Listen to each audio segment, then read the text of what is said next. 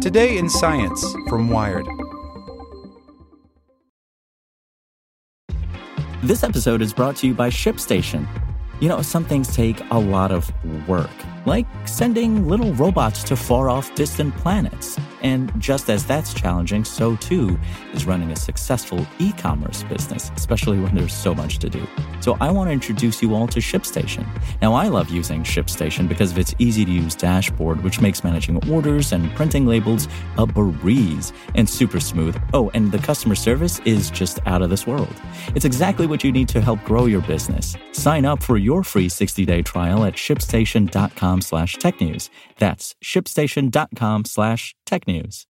Step into the world of power, loyalty, and luck. I'm gonna make him an offer he can't refuse. With family, cannolis, and spins mean everything. Now, you wanna get mixed up in the family business. Introducing The Godfather at ChumbaCasino.com. Test your luck in the shadowy world of The Godfather slot. Someday, I will call upon you to do a service for me. Play The Godfather now at ChumbaCasino.com. Welcome to the family. No purchase necessary. VGW Group. Void where prohibited by law. 18 plus. Terms and conditions apply.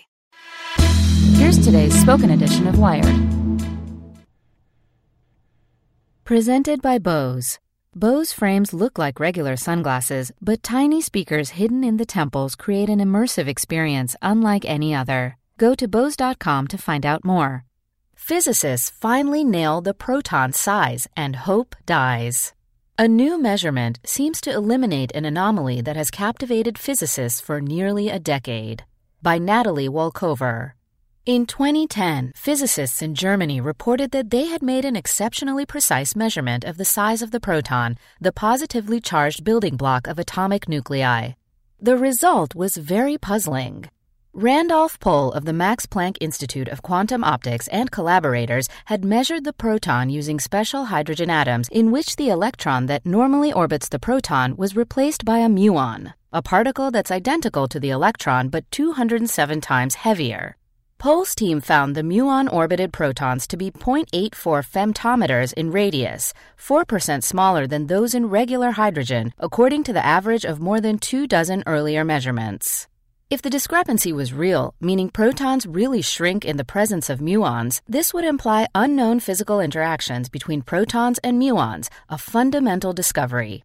Hundreds of papers speculating about the possibility have been written in the years since. But hopes that the proton radius puzzle would upend particle physics and reveal new laws of nature have now been dashed by a new measurement reported on September 6 in Science.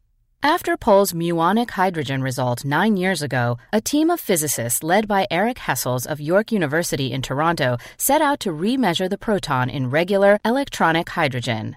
Finally, the results are in. Hessels and Company have pegged the proton's radius at 0.833 femtometers, give or take 0.01, a measurement exactly consistent with Pohl's value. Both measurements are more precise than earlier attempts, and they suggest that the proton does not change size depending on context.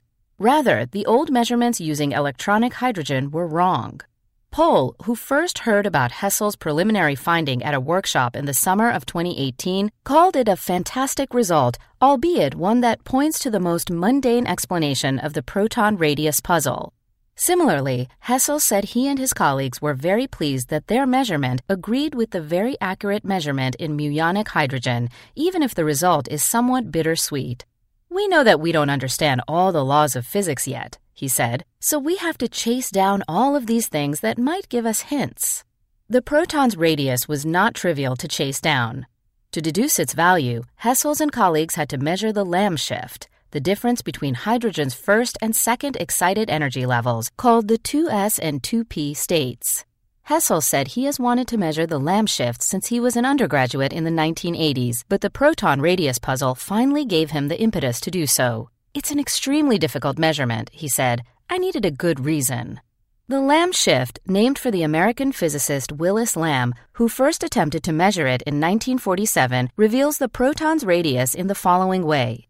When an electron orbits the proton in the 2s state, it spends part of its time inside the proton, which is a constellation of elementary particles called quarks and gluons with a lot of empty space.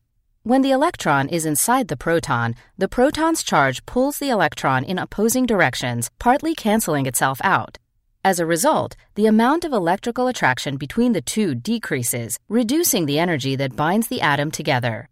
The larger the proton, the more time the electron spends inside it, the less strongly bound the electron is, and the more easily it can hop away.